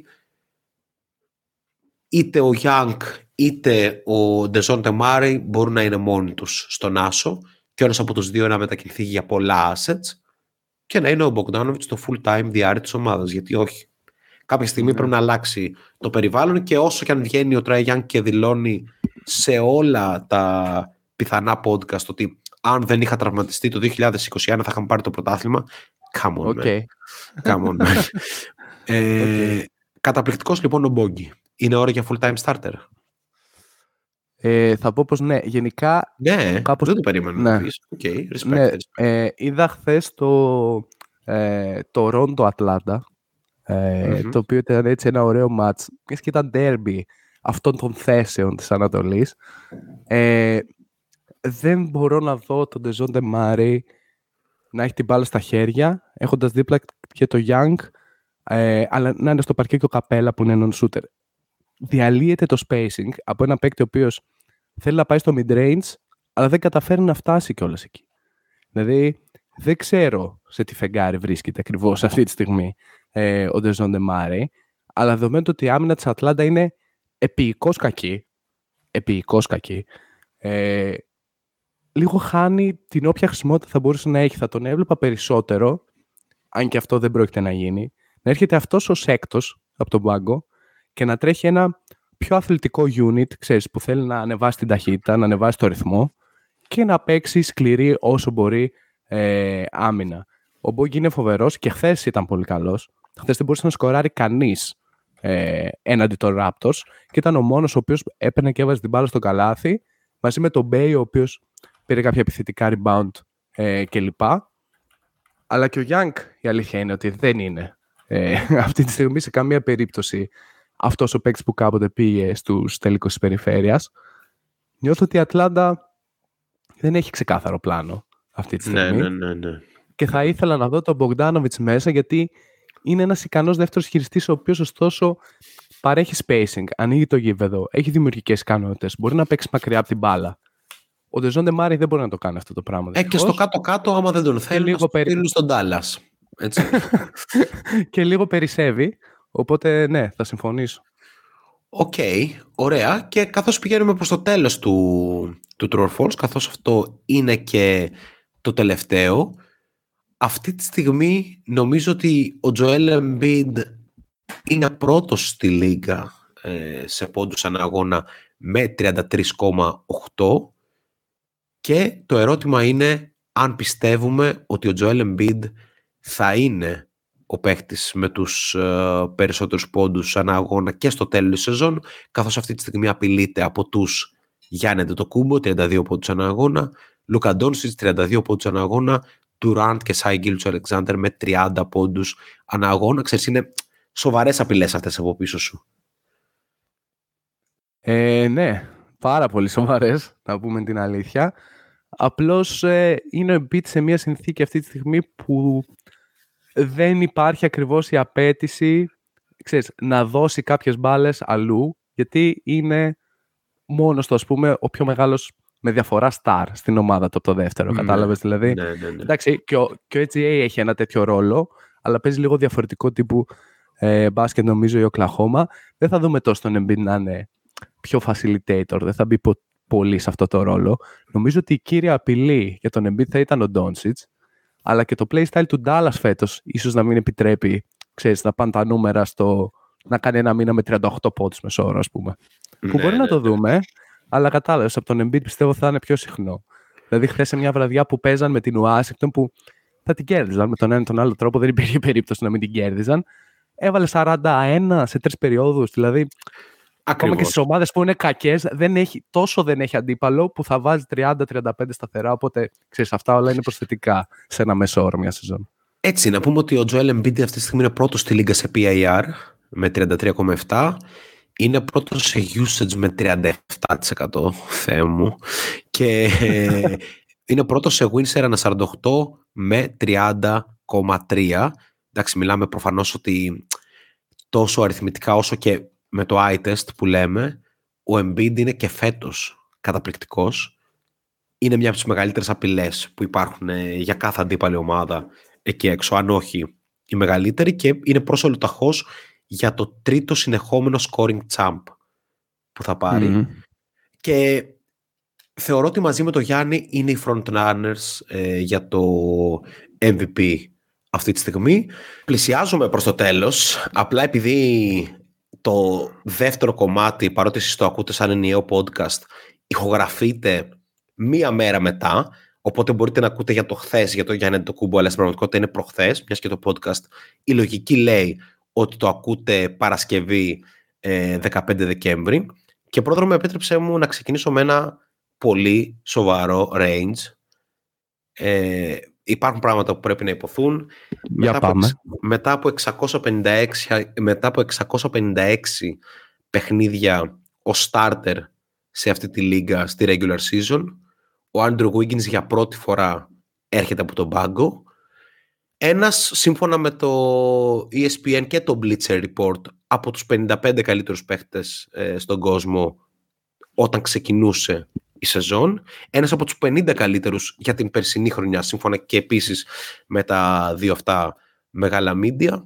Αυτή τη στιγμή έρχεται από τον πάγκο στους Warriors, πληρώνοντας την ουσία την κακή του απόδοση αρχικά και κατά δεύτερον την αδυναμία των Warriors να βρουν ρυθμό, την αδυναμία του Steve Kerr να βάλει μια τάξη στο χάος των, ε, των Warriors για το οποίο συζητήσαμε και πριν και αυτό που θέλω να πω είναι ότι εύχομαι πραγματικά είτε οι Lakers είτε οι Bucks να πάρουν το Wiggins γιατί τον έχουν ανάγκη και αφού οι Warriors θεωρούν ότι ο Κουμίγκα και ο Ποτζέμσκι μπορεί να προσφέρει περισσότερο ας τον ανταλλάξουν ας πούμε με τον Malik Beasley και ας πάει στους Bucks ε, ε, να παίζει δίπλα στον Αντετοκούμπο και στον Lillard για να δω κάτι, θέλω να δω κάτι. Πω, πω, έβγαλε πολύ πόνο αυτό το Ναι, ναι. περίπου Θέλω- 1,5 λεπτό. ναι, θέλω να, θέλω να δω κάτι είναι ο τίτλος ε, αυτής της φάσης γιατί Θα το κάνουμε Ξέρεις τι, segment. ναι, Ωραίο, μ' αρέσει. Θέλω να δω Ε, κάτι. δεν, ο Wiggins δεν έγινε έκτος παίχτης στους Warriors. Ναι, ναι. Χθες μπήκε 8η αλλαγή. Όχι, ναι, όχι, έκτος μπήκε ο Πολ, έβδομος ο Σάριτς, 8ος μπήκε ο Άντρου Wiggins. Νομίζω ότι αντιλαμβανόμαστε για ένα παίχτη ο οποίος δεν εμφανίζεται, ξαναλέω, όπως αρμόζει, κάνει με διαφορά την χειρότερη σεζόν του. Βασικά είναι 7 πόντους κάτω από το μέσο όρο του σε, σε πόντους, κάτι το οποίο δεν το περίμενα ποτέ Χοντρό. και δεν ξέρω γιατί συμβαίνει. Είναι πολύ πιθανό να έλωσε άσχημα το καλοκαίρι του. Βέβαια είχε ένα σπάσιμο στα πλευρά και ίσως επειδή είναι και λίγο τέτοιος τύπος, να τσίλερ λίγο παραπάνω. Αλλά για μένα είναι ξεκάθαρο το ότι όταν επιλέγεις π.χ. να κλείνεις με τον GP2 πάνω από το Wiggins ή με τον Chris Paul πάνω από το Wiggins, λες και έχουμε 2009, ε, τότε προφανώς θα υπάρξουν και θέματα αριθμού και θέματα ε, αυτοπεποίθησης κλπ. Θεωρώ ότι ο Steve Kerr έχει λούσει πάρα πολύ άσχημα το συγκεκριμένο ζήτημα. Μμμ. Γνωρίζοντας το Wiggins, νομίζω περισσότερο είναι ο τύπος που θα πει «OK, I'm a bench player», παρά θα πει ότι θα αποδείξω ότι είμαι παίχτης 20 πόντων. Δηλαδή βρίσκω πιο πιθανό το σενάριο ο Wiggins να έχει ξενερώσει τη ζωή του και να περιμένει να πάρει κάποια μεταγραφή. Ε, χθες στο match με τους Clippers είχε μια ok παρουσία, ούτε καλή ούτε κακή, αδιάφορη θα τη χαρακτήριζα, σε 21 λεπτά, όπου νομίζω ότι ένας παίχτης στο NBA δεν μπορεί να χάσει τόσο γρήγορα την αξία του όταν είναι ένας από τους πρωταγωνιστές στο πρωτάθλημα μόλις 1,5 χρόνο πριν και πέρυσι είναι καλός για όσο παίζει, γιατί πέρυσι όντως ήταν μια δύσκολη χρονιά. Θεωρώ ότι όντως είχε κάποια ζητήματα αριθμού και ο χρόνος συμμετοχής δεν τον βοήθησε να απεμπλακεί από αυτό. Είχε κάποια πάρα πολύ καλά παιχνίδια. Απέναντι, ας πούμε, στην Οκλαχώμα, νομίζω είχε μια τριαντάρα. Είχε βασικά μία, δύο ή τρεις τριαντάρες ως τώρα. Απλά επειδή είναι και ο Άντρου Wiggins δεν τα πολύ αναφέρουν αυτά. ε, φέτος η σεζόν του είναι όντως αποκαρδιωτική για τα δικά του στάνταρ. Δηλαδή έχει 12 πόντους, 4,5 rebound και μία assist με 42% field goal. Αυτό πονάει περισσότερο, όπως πονάει και το ότι σουτάρει με 28% στο τρίποντο, το οποίο δεν είναι καθόλου καλό. Ναι, ναι. Αλλά το γεγονός ότι έχει καταφέρει να αποδώσει σε μερικά μάτσα, εμένα μου έδειχνε βασικά στα, στα μοναδικά μάτσα που έχει παίξει πάνω από 30 λεπτά φέτος, ήταν πάρα πολύ καλός. Ε, απλά αυτά είναι μόνο 4. Δηλαδή, απέναντι στην Οκλαχώμα έπαιξε 35 λεπτά στις 19 Νοέμβρη, είχε 31 πόντους. Απέναντι στο Houston έπαιξε 30 λεπτά, είχε 12 πόντους και 9 rebound. Απέναντι στο Sacramento έπαιξε 36 λεπτά, είχε 29 πόντους και 10 rebound. Και απέναντι στην Οκλαχώμα λίγες μέρες πριν έπαιξε 32 λεπτά και είχε 12 πόντους και 6 rebound. Okay. Not great, not terrible. Θα έλεγα γύρω στους 18 ναι. με 19 πόντους μέσω όρο. Εντάξει, okay. Give him a break. Θεωρώ ότι είναι μια καταδικαστική απόφαση για τους Warriors. Ο μόνος που βγήκε να μιλήσει για το Wiggins είναι ποιος μάντεψε. Εσύ. Ε, ενώ από, από ανθρώπους που έχει σημασία. Όχι, για πες μου. Ο Κλέι Τόμψον, ο οποίος λέει ναι, ο ε, Podge... Επίσης παθώντας ε, τη σεζόν. ναι, ναι, ναι, βασικά είπε ότι περνάω το ίδιο με το Wiggins. Ε, ναι, Είπε ότι θεωρώ ότι είναι ένας από τους καλύτερους παίχτες στη Λίγκα. Ε, είναι πολύ καλός ο Podge και ο Κουμίγκα και αξίζουν να βρίσκονται στη βασική πεντάδα. Θεωρώ ότι δεν είναι το τέλος του κόσμου για το Wiggins και ότι πριν το τέλος σεζόν θα είναι πίσω στο, στο ρόλο του. Δεν είμαι σίγουρος γι' αυτό. Ε, δεν είμαι σίγουρος ότι θα είναι στο Βασικά είμαι σίγουρος ότι θα είναι στο ρόλο του, απλά δεν είμαι σίγουρος ότι θα είναι στους Warriors. Και πάμε τώρα να φτιάξουμε τα πακέτα ανταλλαγών του Andrew Wiggins. Μας ζητάνε καιρό, θέλουν μεγάλο shot clock podcast, λοιπόν πάρτε το. ε, πάμε τα πακέτα ανταλλαγών για τον, για τον Andrew Wiggins και μπορείς να ξεκινήσεις για τις ομάδες που πιστεύεις ότι θα έδιναν αξία σε έναν παίκτη που πέρυσι, γιατί εντάξει, ας μην κρίνουμε από τα πρώτα, πόσα παιχνίδια της ζώνη 20, κάτι τέτοιο. Ναι, περίπου. Μπορούμε να κρίνουμε περισσότερο, πιστεύω, από την ε, περσινή του σεζόν και ο Άντριο Wiggins πέρυσι μετρούσε 17 ε, πόντους, 5 rebound, 40% τρίποντας σε 6 προσπάθειες ανά αγώνα, όντας ένας από τους καλύτερους αμυντικούς στη Λίγκα. Λοιπόν... Και πρόπερση προφανώς ήταν All-Star. Ναι. Ε, αρχικά δεν ξέρω. Είχαμε μια συζήτηση άσχετη πριν ε, για το κοινό ε, και λέγαμε περί ονειροπόλου κλπ. Εγώ είμαι λίγο με αυτό. Είμαι λίγο με την πλευρά Klay Thompson. Νομίζω ότι ο Wiggins θα είναι πίσω. Ο Wiggins ο οποίος πολλοί κόσμος τον αμφισβητεί όλη του την καριέρα γιατί ήταν το pick που ήταν και βρέθηκε στο μέρος που βρέθηκε και είχε ένα playstyle που ήταν πολύ συγκεκριμένο και έκανε αυτά που έκανε αλλά δεν έφτασε ποτέ για τα αμερικάνικα media να είναι αυτό το νούμερο ε, ένα pick ε, που όλοι περιμένουν ε, κλπ. Οπότε λίγο αυτός ως αποτέλεσμα τον έχει επιβαρύνει όλη του την καριέρα, άσχετα ε, από αυτά που έκανε πριν 1,5 χρόνο. Ήμασταν όλοι μάρτυρες εδώ πέρα και κανείς προφανώς ε, δεν πίστευε. Τώρα, στην περίπτωση που υπάρξει όντως ανταλλαγή, εκεί υπάρχουν πολλοί μνηστήρες, ε, θεωρώ. Θεωρώ ότι οι Golden State δεν θα επιλέξουν μια ομάδα ε, της δύσης, εκτός αν δεν έχουν άλλη επιλογή πραγματικά. Δηλαδή, OK, okay, προφανώς θα ταίριαζε και θα μπορούσε να πάει στο Λος Άντζελες, αλλά δεν νομίζω ότι οι Warriors θα τον στείλουν εκεί πέρα. Θεωρώ ότι η κατεύθυνση να είναι, θα είναι να πάει σε μια ομάδα της ε, Ανατολής και έτσι κοιτώντας, σίγουρα οι Bucks, όπως ανέφερες, είναι έτσι ένα πιθανό σενάριο. Ε, Cleveland θα μπορούσε επίσης ε, να είναι πολύ ταιριαστός και να δώσει πράγματα. Η Φιλαδέλφια... Σοβαρό το Cleveland, φίλε. Ναι. Η Φιλαδέλφια θα χρειαζόταν ένα τέτοιο τύπου παίκτη. Έχει πολλούς, αλλά πολύ πιο ρολίστες. Όχι τόσο παίκτες οι οποίοι θα μπορούσαν να κάνουν και τη διαφορά ε, σε αυτή τη θέση γενικά. Αλλά θα μπορούσα να τον δω ακόμα και εκεί. Προφανώς στο Μαϊάμι, αν και δεν νομίζω ότι θα κινηθεί το Μαϊάμι. Καλά, και θα μετά υπάρχουν... στο Μαϊάμι. Ναι, ναι, ναι, ναι. ναι. Ε, και μετά εντάξει, η περιφέρεια της Νέας Υόρκης θα ήθελε ένα δεξιόχειρα που να μπορεί να σκάσει την μπάλα. αλλά ποιος ξέρει. Ναι, βέβαια, ε. βέβαια, είναι από τα βασικά του προβλήματα φέτος ότι δεν μπορεί να σκάσει την μπάλα. Το φεύγει μέσα από τα χέρια συνέχεια. Δεν ξέρω τι ναι, ναι, ναι. Ε, καταρχήν υπάρχει ένα ζήτημα για τους Warriors να πούμε ότι δεν είναι καν δεδομένη η παρουσία του Draymond Green mm. στους Warriors. Δηλαδή δεν γνωρίζω αν υπάρχει άλλη ανοχή στον οργανισμό για τον Draymond ο οποίος πόσες φορές ρε παιδί μου έχουμε τύχει στις δουλειές μας σε ένα manager ο οποίος είναι απίστευτος στη δουλειά του. Είναι, πώς θα το πω, εγγυητής επιτυχίας, αλλά είναι μαλάκας. Καταλαβαίνεις.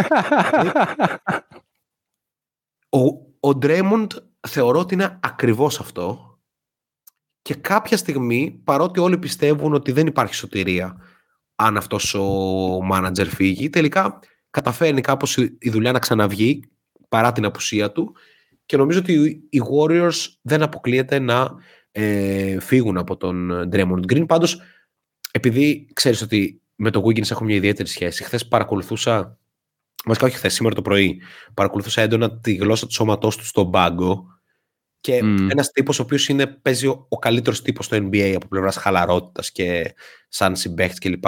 Ο τύπος ήταν απλά μες σταυρωμένα τα χέρια και δεν χειροκροτούσε παρά μόνο τον Clay Thompson κανέναν άλλον. Πιστεύω ότι αν ο Wiggins μέχρι το trade deadline είναι παίκτης 20 λεπτών από τον πάγκο, έχει ζητήσει ο ίδιος ανταλλαγή.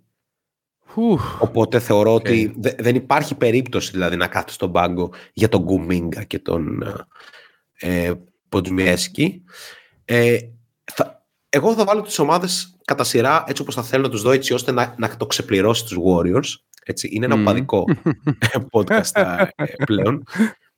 Λοιπόν, ε, Andrew Wiggins λοιπόν στους Bucks αντί ε, πώς μας φαίνεται το Chris Middleton oh. ο οποίος επίσης είναι ένας παίχτης ο οποίος ε, δεν κάνει ιδιαίτερα καλή σεζόν.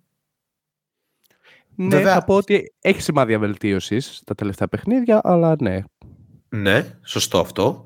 Ε, νομίζω ότι βέβαια τα λεφτά δεν βγαίνουν επίσης γι' αυτό, οπότε ναι, ίσως ίσως οι Warriors θα πρέπει να προσθέσουν παίρνοντας το Middleton που δεν ξέρω θα τους κάνει ακόμη πιο αργούς. Αλλά δεν με απασχολεί το τι θα κάνουν οι Warriors.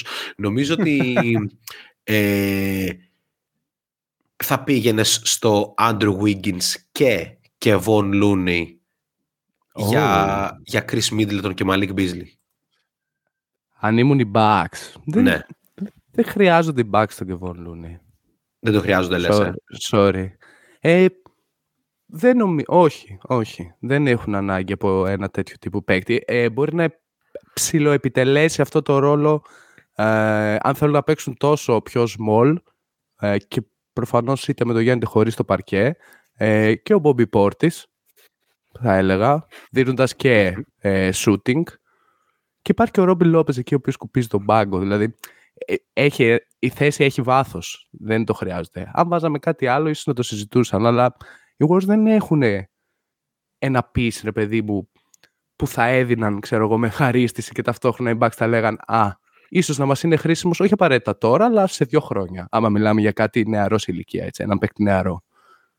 Ναι, OK. Okay. Είναι δύσκολο το να πάει ο Wiggins στους Bucks, είναι αλήθεια. Λόγω του ότι οι Warriors δεν έχουν καθόλου μα καθόλου cap space για να μπορέσουν να απορροφήσουν τα 5 εκατομμύρια διαφορά στο συμβόλαιο του Middleton με τον Wiggins, αλλά βγάζει νόημα στο μυαλό μου υπό τη ότι είναι δύο struggling ε, τρίτες επιλογές οι οποίες θα μπορούσαν να αλλάξουν περιβάλλον ε, κλπ. Πάμε σε επόμενη ομάδα, αφού δεν σε έπεισαν οι Bucks και πηγαίνουμε στο Cleveland που πολύ σωστά ανέφερες. Και νομίζω ότι ο Κάρις Λεβέρτ θα ήταν μια καλή επιλογή μαζί με τον Άιζακ Οκόρο και από την άλλη ο Andrew Wiggins με τον Moses Moody. Πώς φαίνεται αυτό; This trade is successful και στο trade this, machine. This trade could be successful. Ε, αυτή είναι η αλήθεια. Με έναν τρόπο θα μπορούσε να βγάζει νόημα και για τους δύο. Ο Λεβέρ κάνει πολύ καλή χρονιά για το ρόλο τον οποίο έχει αυτή τη στιγμή στο Cleveland. Ε, και χθες με τους Celtics ήταν καλός παρά το αποτέλεσμα. Η αλήθεια είναι ότι αν το πάρουμε από πλευράς ομάδων, ας πούμε ότι οι Warriors είναι αυτοί που προτείνουν το trade, άρα προφανώς ε, είναι μέσα. Από πλευράς Cleveland,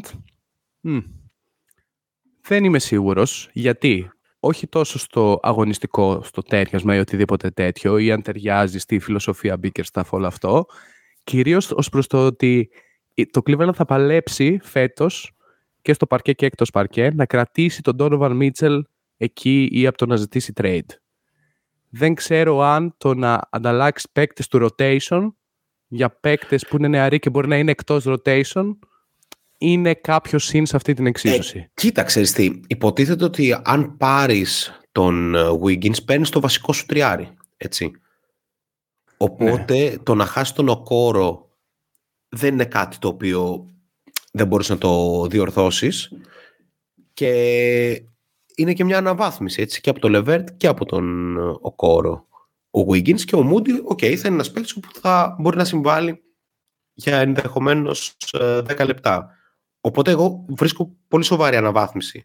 Στο Cleveland, από την άλλη στο Golden State, δεν ξέρω ο Λεβέρτ τι αξία μπορεί να έχει. Μπορεί να έχει λίγο Jordan Poole ρόλο. Ναι, μόνο το οποίο ενδεχομένως και να του πηγαίνει πάρα πολύ. Ε, αλλά ο Κόρο πιστεύω θα είναι πολύ καλό στο Golden State στο ρόλο του Γκάρι Payton, ξέρεις, του, του τριαριού ή διαριού ή αυτού που έχουμε δει πολλές φορές, που είναι πάρα πολύ αθλητικός και πάρα πολύ καλός αμυντικός και τι γίνεται στους Warriors, roller. Έτσι, παίζει κατά βάση πεντάρι. Ε, έχω και άλλη ομάδα. Έχω και τους ε, αγαπημένους μας ε, Chicago Bulls. OK. Okay. Όπου εδώ τα πράγματα γίνονται έτσι λίγο πιο tricky. Καθώς ε, οι Warriors αποκτούν τον Ζακ Λαβίν και παίρνουν πίσω τον Άντρου Wiggins, τον Τζόναθαν Κουμίγκα, τον Μόζες Νομίζω ότι... Και that's enough. Trade successful. Όχι, δεν είναι successful γιατί θέλει ακόμη ένα παίχτη. Βάζουμε και τον Gary Payton, πολλά είναι αυτά, οπότε δεν νομίζω να βγαίνει. Οι Bulls δεν μπορούν να κάνουν το αυτό μάλλον. Αλλά εν πάση περιπτώσει, Ζακ Λαβίν για Wiggins, Gary Payton, Kuminga και Moses Moody. Who says no? Καλά, οι Bulls σίγουρα δεν λένε όχι. Καλά, πραγματικά, πραγματικά παίρνουν μια βασική πεντάδα. άμα, άμα θέλετε να πάρετε και το Βούσεβιτς πακετάκι, το δίνουμε και τζάμπα. δεν ξέρω, δηλαδή. Ε, καλά, σίγουρα δεν λένε όχι. Αυτό θα ήταν ένα τρίτο το οποίο όντως θα βάζει νόημα και για τους δύο, εφόσον οι Bulls πούνε ότι μάγκες, όσο εδώ ήταν με αυτό το μαγαζί, πρέπει να το ξαναχτίσουμε και θα ρω ότι θα το πούνε αργά ή γρήγορα. Βέβαια το λέμε αυτό εδώ και 1,5 χρόνο και δεν συμβαίνει. Ναι. Θα δείξει. Να μας στείλουν οι φίλοι των, ε, των Bulls αν συμφωνούν ναι. με αυτό το trade. Να πω ότι ο Bob Myers, ο οποίος είναι ένας από τους σπουδαιότερου general manager που έχουμε δει, πιστεύω ποτέ δεν θα επέτρεπε να φτάσουν σε αυτή τη συνθήκη οι Warriors. Υπό την έννοια ότι ο Wiggins σε κανονικές συνθήκες το συμβόλαιό του είναι κλέψιμο. Δηλαδή, mm. παίρνει 24 εκατομμύρια Wiggins και 40 εκατομμύρια Λαβίν είναι πολύ δύσκολο να βρεις τόσο φιλικό συμβόλαιο σε τόσο καλό ποιοτικό παίχτη, αλλά νομίζω ότι έχει φτάσει το πλήρωμα του χρόνου και πάμε στην πραγματική συζήτηση που θέλουμε να κάνουμε, πρόδρομε. Πάμε να στείλουμε τον Andrew Wiggins στους Los Angeles Lakers. Let's go. είναι ώρα να, να, να συμμαχήσουν θεοί και δαίμονες και να βρεθεί ο LeBron James δίπλα στον παίχτη που κάποτε αντάλλαξε για τον Gaming Love δεν πρέπει να το ξεχνάμε ναι. αυτό. Έτσι. Ισχύει. Πριν, ναι, δικαιώθηκε προφανώς γιατί είναι ο LeBron James και συνήθως δικαιώνεται. Ε, Μ' αρέσει που λέμε αντάλλαξε ο LeBron James, λες και είναι ο general manager. Ξέρεις, ναι, εντάξει. αυτό δεν είναι, δεν είναι καν μεταξύ μας ε, αυτό. Θα μπορούσα να γίνω έτσι αρκετά ε, κόκκι και να πάμε με ανταλλαγή Wiggins Russell ξανά. Ε, αλλά σκεφτεί και εγώ, αλλά γελούσα μόνος ναι. μου 10 λεπτά. Λέω, ναι, αλλά πιστεύω είναι μία, μία υπερβολή.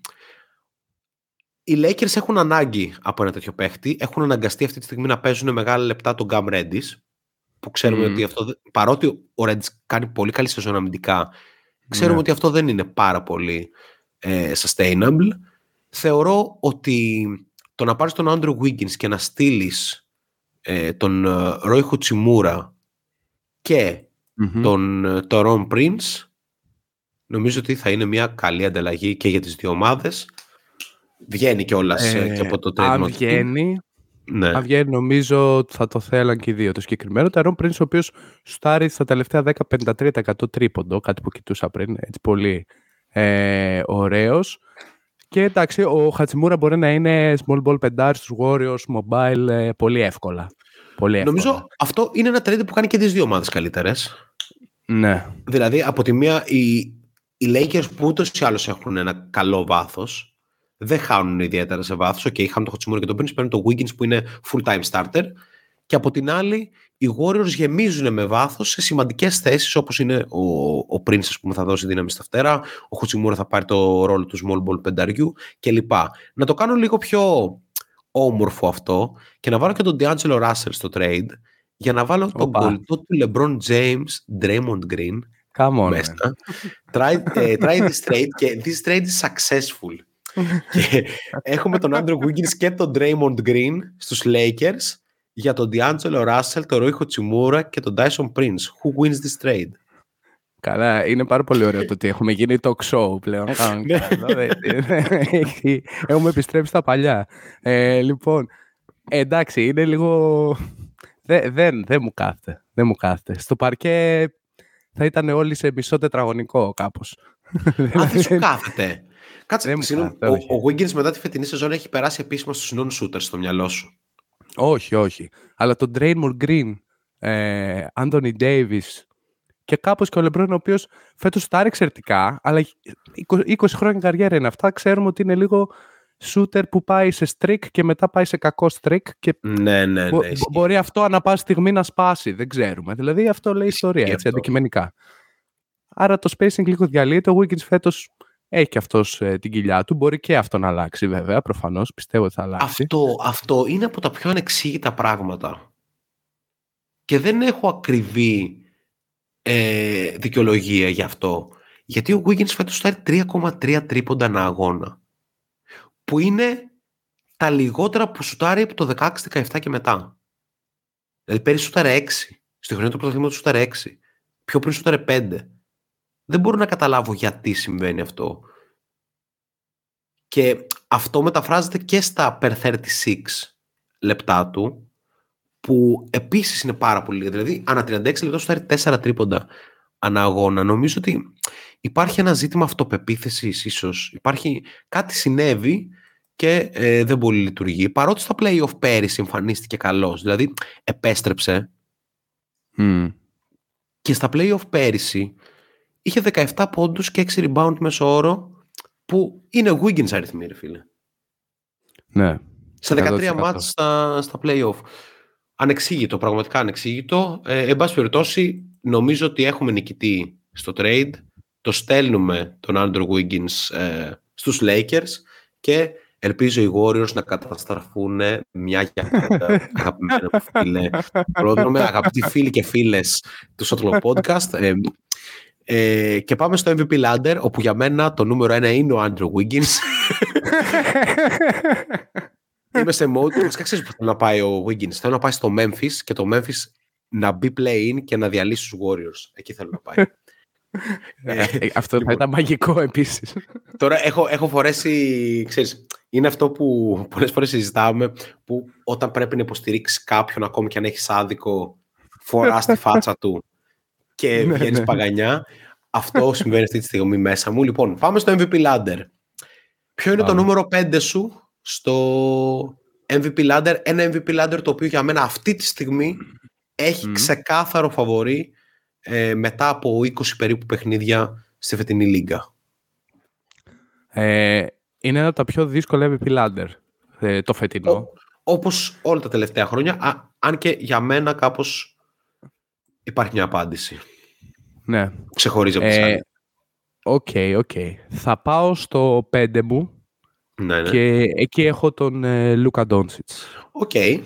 Θα ήθελα να τον βάλω πιο ψηλά, ε, αλλά η αλήθεια είναι ότι επειδή το podcast έσπασε σε δύο κομμάτια και μεσολάβησε το χθεσινό παιχνίδι με τη Μινεσότα, που, OK, okay, δεν έπαιζε ο Κάιρι Ίρβινγκ, αλλά ήθελα να δω τι μπορεί να κάνει ο Λούκα στην έδρα του εναντίον μιας φοβερής άμυνας ενώ ξεκίνησε με 20 πόντους στην πρώτη περίοδο, και γενικά έκανε ένα πολύ μεστό παιχνίδι, είχε 8 λάθη, κόστησε στην ομάδα του, ήταν και οι υπόλοιποι άστοχοι βέβαια, αλλά δεν κατάφερε στο δεύτερο ημίχρονο να είναι καν ανταγωνιστικό τον Dallas και λίγο αυτό τον έριξε.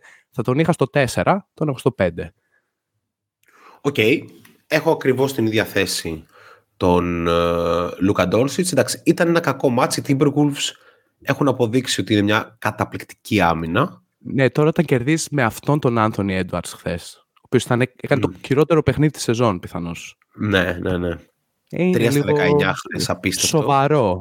Είναι σοβαρό. Ε, εντάξει, είχαν, είχαν και τις απουσίες τους ε, οι, οι Wolves, αλλά νομίζω ότι έχουν βρει έναν τρόπο να αποδίδουν υπό οποιασδήποτε συνθήκες και αυτό με κάνει να πιστεύω ότι είναι μια ομάδα που όντως θα τραβήξει μέχρι το τέλος. Σε πολύ ψηλά στάνταρ. Ναζ Ριντ, 27 πόντι και 6 rebound σε 31 λεπτά. Γιατί όχι. Full time μαγικό. χθες.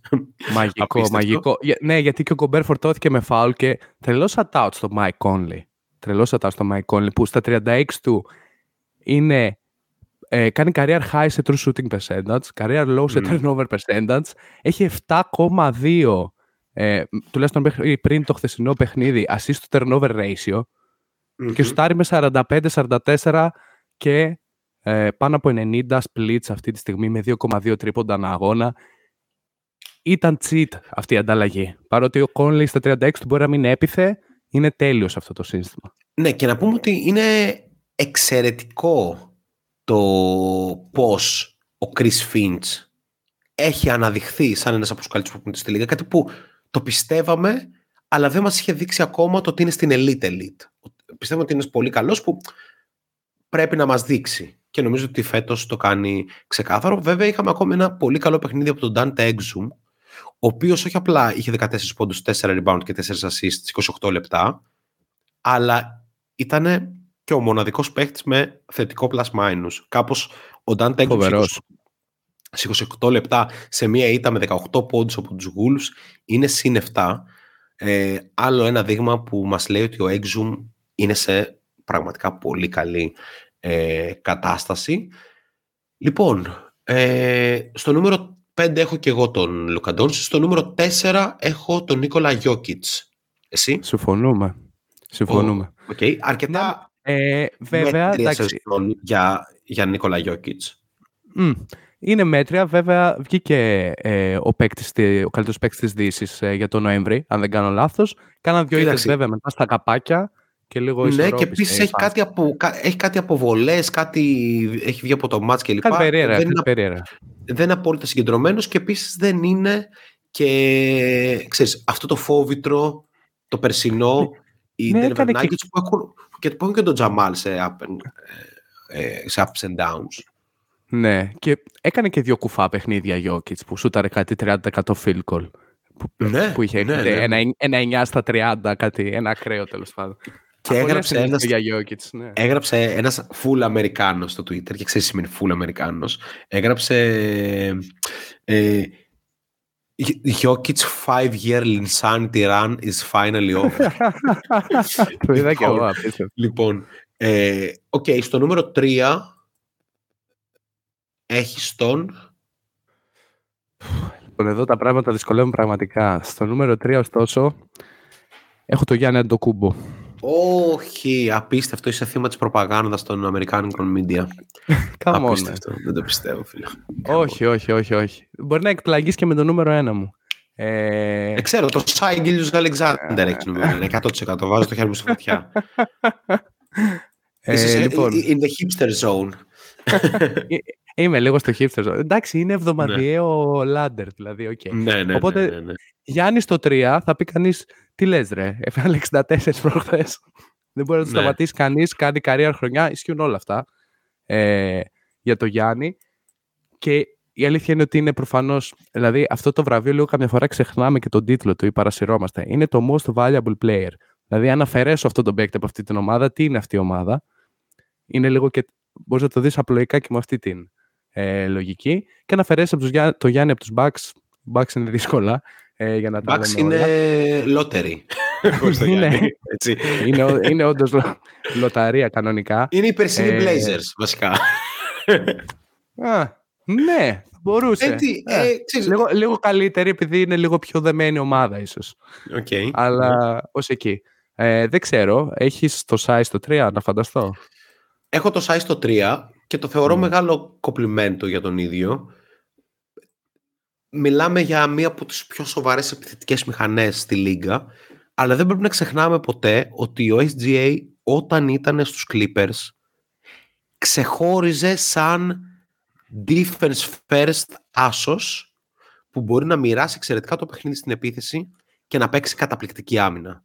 Φέτος αυτή η άμυνα είναι εκεί και είναι εκεί γιατί η Οκλαχόμα είναι καλή ομάδα και δεν αναγκάζεται να έχει τόσο μεγάλο φορτίο στην επίθεση. Δηλαδή, αυτό που κάνει ο Σάι στην επίθεση το κάνει χωρίς να δίνει πάρα πολύ μεγάλη προσπάθεια.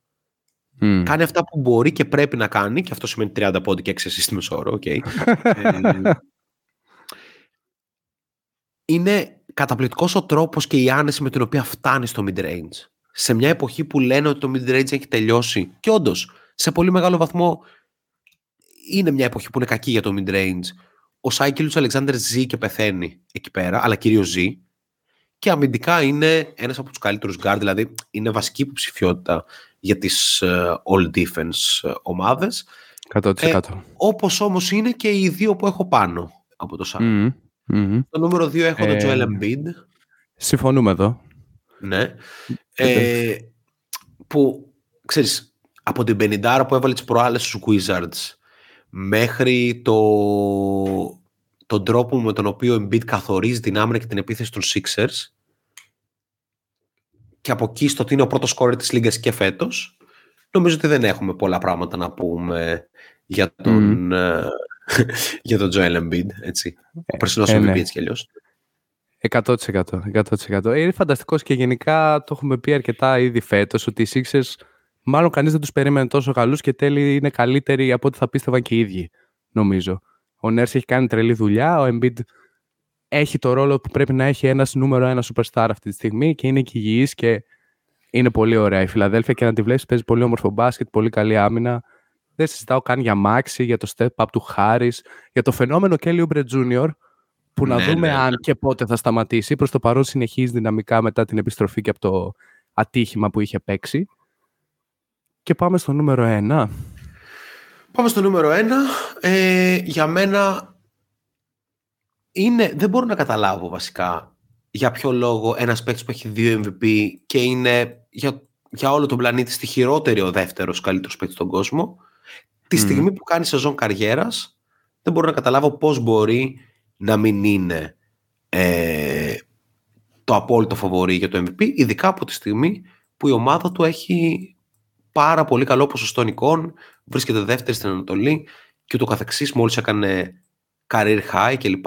Γιάννης Αντετοκούμπο ο φετινός Γιάννης δε- δεν μπορώ να καταλάβω είναι, είναι μηντιακό για μένα ζήτημα το ότι δεν, ε, δεν μπαίνει ο σεβασμός που πρέπει να μπει στο Μμμ. όνομα του Γιάννη δεν μπορώ να βρω δηλαδή τι ακριβώς πρέπει να κάνει για να θεωρηθεί το απόλυτο φαβορή για το MVP αυτή τη στιγμή.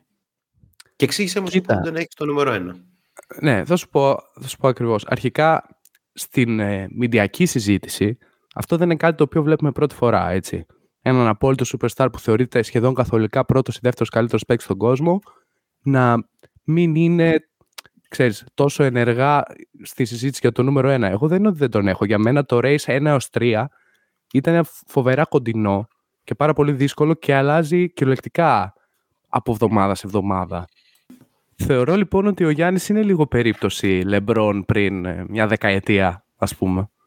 Που έχει πάρει κάποια MVP, είναι established ως ο νούμερο ένα παίκτη στον κόσμο ε, ή, στη- ή διαρκώς συζήτηση για πρώτος ή δεύτερος κλπ. Και απλά κάπως ξεχνάμε ή θεωρούμε πολύ δεδομένο το πόσο καλός είναι. Με αποτέλεσμα, ξέρεις, να καταλήγει λίγο όλο αυτό ε, ίσως να κοστίζει κάποια βραβεία, να κοστίζει τουλάχιστον στο κομμάτι της συζήτησης και το τι αντίληψη έχει ο κόσμος, κυρίως αυτός που δεν βλέπει συνεχώς μάτς, αλλά αυτός που έχει λίγο πιο πολύ την ιδέα του τι παίζει τη λίγα στην κανονική διάρκεια. Δηλαδή τους πιο casuals, να το πω εισαγωγικά. Και χάνουμε λίγο την ουσία και καταλαβαίνω full ε, από αυτή την έννοια γιατί τον έχεις στο νούμερο ένα. Για μένα, ο μόνος λόγος που δεν τον έχω Ε, και εντάξει, έχω τον Embiid διάμεσα, αλλά είναι πολύ ωριακό στην πραγματικότητα. Και έχω τον ε, SGA. Είναι γιατί νιώθω ότι αυτά που κάνει ο Alexander, δεδομένου ότι είναι guard, και έχουμε πολύ καιρό να δούμε guard σε αυτή τη συζήτηση, ε, τόσο ενεργά, είναι ε, άκρως εντυπωσιακά.